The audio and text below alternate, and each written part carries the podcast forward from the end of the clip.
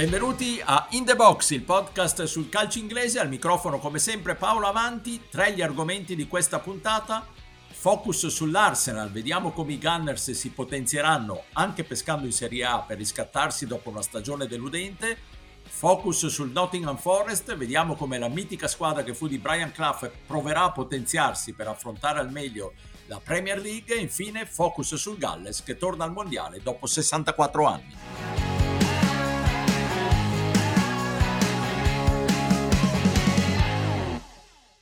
Right, a bit of breaking news. You can see it at the bottom of your screen already, and it is uh, first bit of transfer news of the day. I guarantee you will have more, but Lyon have announced that they have indeed signed Arsenal's uh, uh, Alexander Lacazette for. Yep. Oh, he, he signed a three-year deal. He's available, wasn't he, on a free? La casetta al Lione. Avete sentito la notizia data da Sky UK che risale a qualche giorno fa. Il mercato dell'Arsenal è ufficialmente cominciato con il ritorno a casa dell'attaccante francese ma noi ci chiediamo qui come cambieranno i Gunners dopo questa stagione deludente. Ne parliamo con il mio abituale compagno di viaggio da Londra, Pierluigi Giganti. Ciao Pierluigi. Ciao a tutti. Assente oggi Stefano Cantalupi, ma sull'Arsenal abbiamo un gradito ospite, il collega della Gazzetta Davide Longo. Ciao Davide. Ciao a tutti. Allora, intanto cominciamo a guardarci indietro, alla stagione appena finita. Davide, nella scorsa puntata del nostro podcast, quella dedicata al pagellone di fine anno, abbiamo dato un sofferto 6 all'Arsenal. Il nostro Pierluigi ha confessato che è stato il voto che più l'ha messo in difficoltà. Tu lo condividi questo 6? Sì, lo condivido in pieno. Io credo che la stagione dell'Arsenal sia stata una delusione dal punto di vista emotivo, perché la qualificazione alla Champions, tanto agognata, eh, sembrava cosa fatta a eh, tre giornate dal termine dal punto di vista tecnico credo che eh, la sufficienza ci possa stare. Credo che non dobbiamo mai dimenticare che nella griglia di partenza dell'estate scorsa l'Arsenal veniva inserito tra la sesta e la settima posizione. Dietro naturalmente City, Liverpool, Chelsea, United, Tottenham, qualcuno addirittura lo dava testa a testa col West Ham e con l'Ester. Quindi con queste premesse il quinto posto tecnicamente non può essere considerato una delusione, però se guardiamo all'obiettivo mancato che sembrava raggiunto è, una fortissima delusione per tutti i tifosi Gunners. E soprattutto visto che è andato a favore del Tottenham poi la corsa al quarto posto, i grandi rivali del Tottenham. Quello è sale sulla ferita, diciamo. Esatto. Allora Pierluigi, vabbè, intanto Davide ha promosso il tuo voto da grande esperto di cose Arsenal, Sei, dovresti essere contento di, questo, di questa medaglia e poi facci un po' il punto su quello che si dice sul mercato dei Gunners. Allora, sicuramente mi sento molto più tranquillo dopo aver avuto la benedizione di Davide. Eh, tornando al, al mercato e, ai, e, agli interventi che l'Arsenal deve fare, beh, credo che in primis ci voglia una punta, perché comunque Aubameyang non è mai stato sostituito e ora lo dicevi tu Paolo, la casetta è partito anche in direzione Olympique. È vero che Nketiah probabilmente rimarrà, però insomma non credo che il giovane inglese da solo possa essere l'unico attaccante centrale, quindi i nomi sono tanti e anche abbastanza importanti, no? perché si parla di, di Gabriel Jesus uh, del, del, City, si parla di Osimen del Napoli e ci sono anche tanti target, tanti obiettivi che sono in Italia, perché c'è, c'è Scamacca del Sassuolo, c'è Abraham, Simeone, Lautaro Martinez, per cui insomma c'è veramente tanta carne al fuoco in quest'area. E poi ci sono anche degli elementi che possono essere considerati un po' come un investimento per il futuro che sembrano fare gol all'Arsenal. Tra tutti si parla di Lojek dello Sparta Praga, ma la concorrenza del Bayer Leverkusen è molto forte. Questo diciamo davanti, no? Poi c'è anche necessità di avere probabilmente un altro attaccante esterno, ha già preso Marquinhos del San Paolo che probabilmente andrà in prestito, c'è interesse anche per Gatto po' del PSV Eindhoven, anche se in quest'area io credo che la cosa fondamentale sia assicurarsi che Saka rimanga, perché comunque ci sono sirene, siti sul giocatore, chiaramente sarebbe disdicevole per l'Arsenal che lui se ne vada. E poi c'è anche molta attenzione in mezzo al campo, due giocatori con grossa esperienza in Premier che sono Tillemans e Ruben Neves del Wolverhampton che sono seguiti, ma sono giocatori che costano abbastanza cari e che comunque darebbero, secondo me, un apporto in mezzo al campo che in questo momento all'Arsenal manca e si è visto soprattutto quando Thomas Partey è stato infortunato. E poi secondo me c'è necessità ancora di una pedina in difesa, in particolare un centrale sinistro di difesa e, e forse anche che potrebbe essere Saliba che tornerà dall'Olympique di Marsiglia dove era in prestito e probabilmente anche un laterale sinistro e qui i nomi che si fanno sono quelli di Hickey, lo scozzese del Bologna e Zinchenko del Sì. Ecco, un bel parco di nomi Davide, tu come la vedi, su quali punteresti? Eh, quali sono i, i, luoghi dove andare a intervenire nella squadra dell'Arsenal. Immagino che anche tu dirai l'attaccante, ma, ma non solo. Il centravanti è il buco nero che si è creato a gennaio con la partenza di Aubameyang che non è stato sostituito. A me risulta che l'Arsenal eh, fino alla fine abbia provato a contendere Vlaovic alla Juventus, ma il giocatore è stato irremovibile.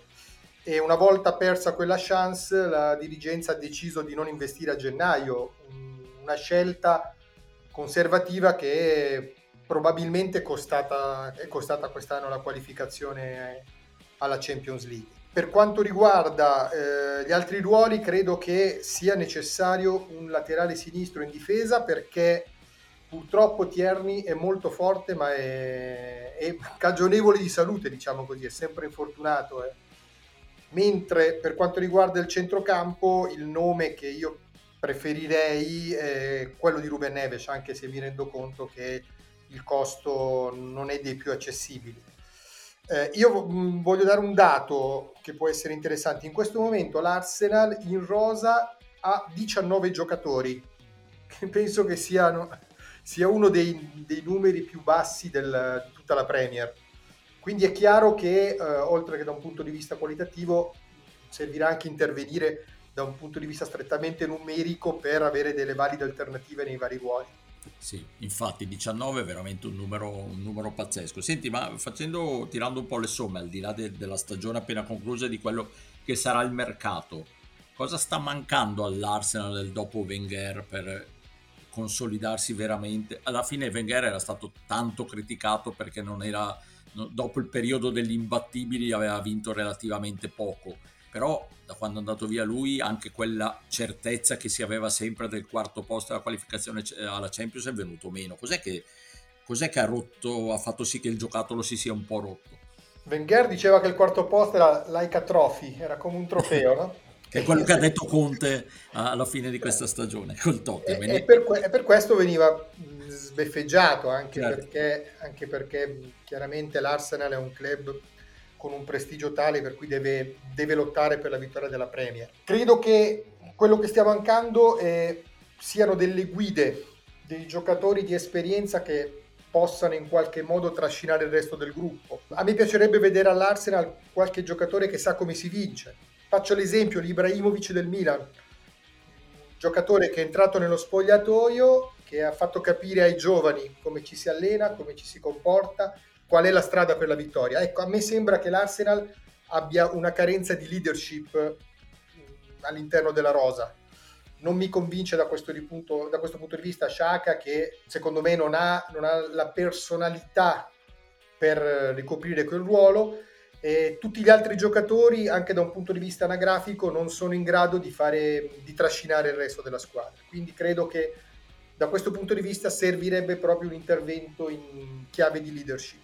Benissimo, allora ti ringraziamo Davide e ci diamo appuntamento tra qualche mese a parlare qui delle disgrazie o magari no del, del tuo Arsenal. Ciao Davide, grazie. Ciao, ciao a tutti.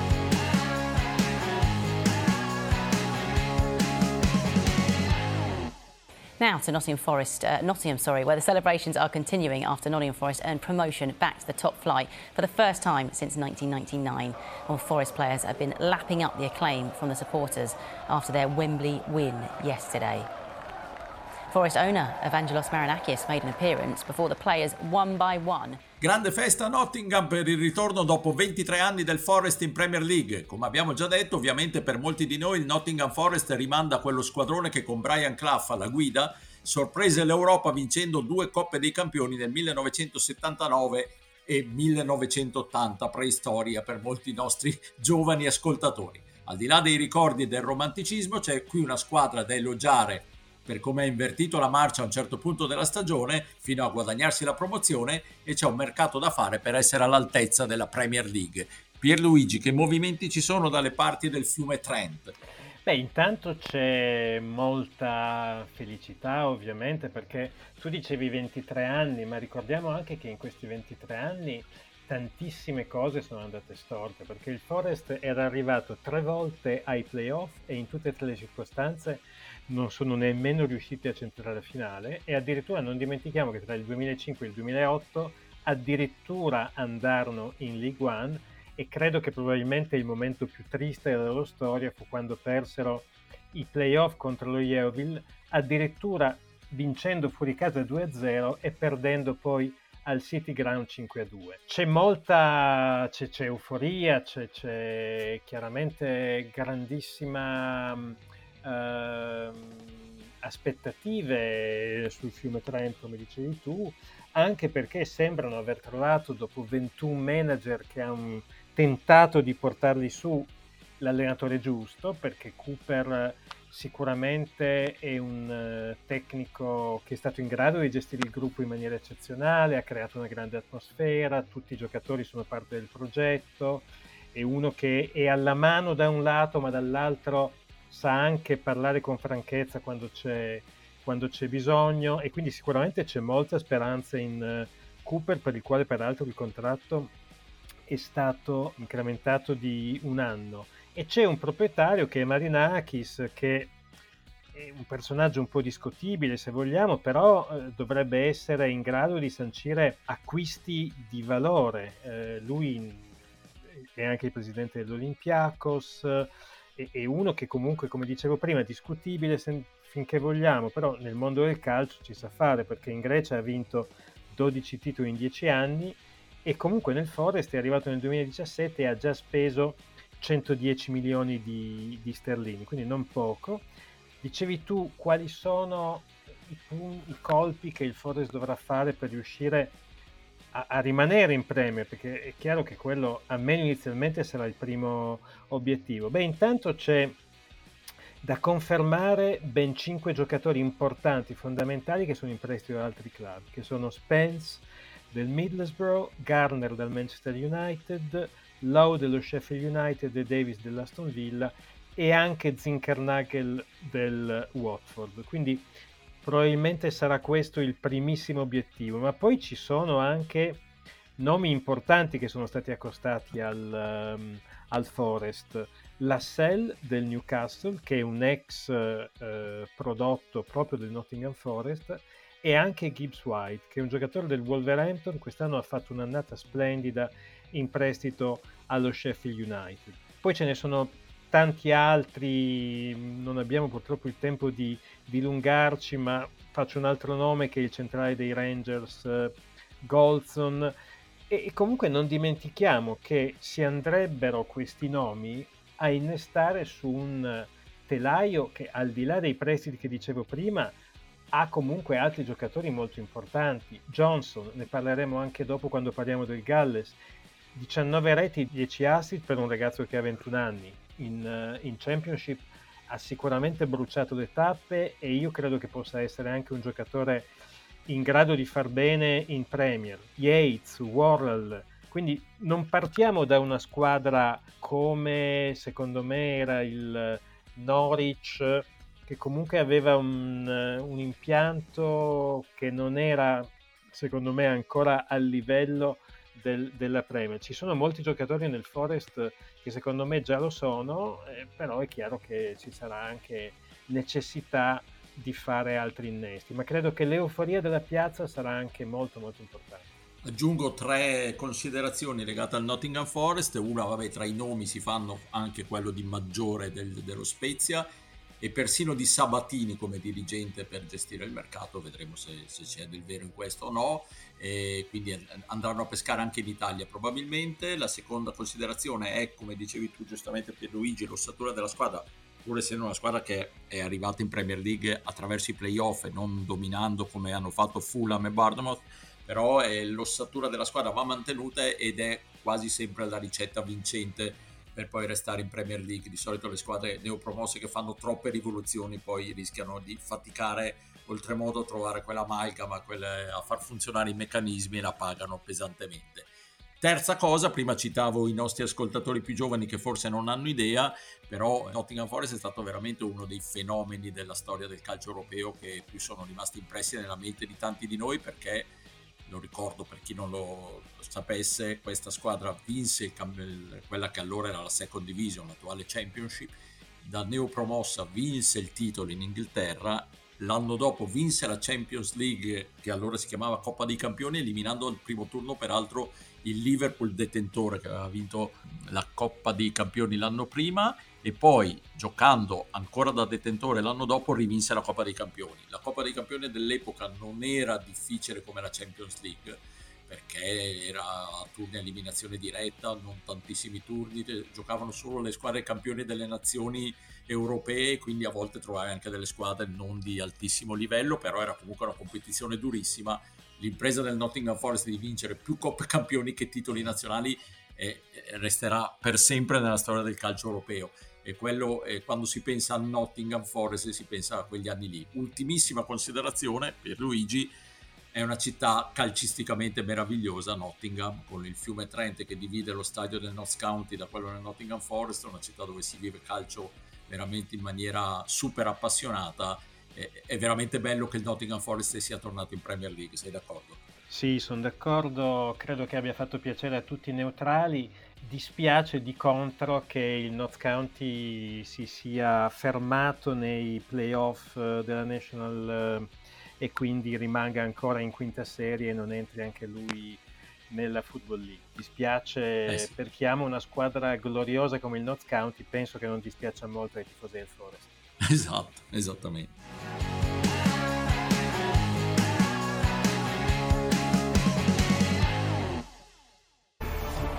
Wales have done it. After a 64 year wait, they have qualified for the World Cup finals thanks to a 1 0 win over Ukraine in Cardiff. E dunque, dopo 64 anni, il Galles approda alla fase finale di un mondiale. L'ultima volta fu nel 1958 in Svezia, il mondiale del Pelé ragazzino che si impose al mondo. Il Galles ha conquistato il pass per il Qatar battendo l'Ucraina 1-0 a Cardiff, autogol di Yarmolenko su punizione di Bale ed è un piccolo ciclo quello che, si sta, che il Galles sta facendo tra, dopo l'Europeo e il Mondiale, e devo dire una nazionale che sta raggiungendo degli obiettivi davvero storici, Pierluigi. Assolutamente, anche perché mh, la partita con uh, l'Ucraina era una partita difficile più dal punto di vista mentale e nervoso che da quello tecnico, perché insomma è inutile ricordare quali fossero le extra motivazioni che avevano gli ucraini e come in questa occasione un po' tutto il mondo tifasse per loro. Però c'è anche da dire che a Cardiff c'è stato un pubblico caldissimo, la partecipazione prima del fischio d'inizio in quello che ormai è diventato un vero e proprio inno, che è questo Imao Eid, che significa siamo ancora qui è stata da pelle d'oca. E... Ecco, Pierluigi, ti interrompo, facciamo sentire qualche secondo di questo inno.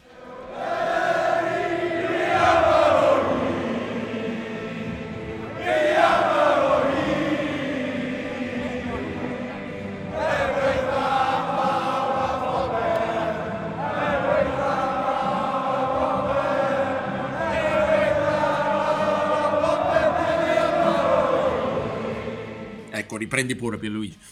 Sì, ehm, quindi questo sicuramente li ha messi sui giusti binari. Poi è, è vero che da, da, un punto di vista più calcistico il Galles in questa partita ha avuto un pizzico di fortuna perché Yarmolenko ha, ha fatto una deviazione un po' folle, il VAR è stato abbastanza generoso nel non sanzionare l'intervento di Allan, uh, Hennessy che io ricordavo al Palace ogni tanto compiere qualche intervento inguardabile è stato meraviglioso, è stato assolutamente eh, autore di una, di una, partita perfetta, nonostante avesse giocato soltanto due partite da titolare quest'anno con il Burnley.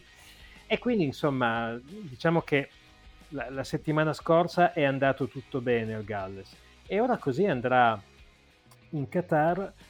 Ha comunque il Galles, non dimentichiamolo, due giocatori che sono comunque dei fuoriclasse come Ramsey e Bale, che se fossero al 100% fisicamente in ogni momento sarebbero veramente dei giocatori che in carriera avrebbero conquistato un filotto di, di, di, di palloni d'oro.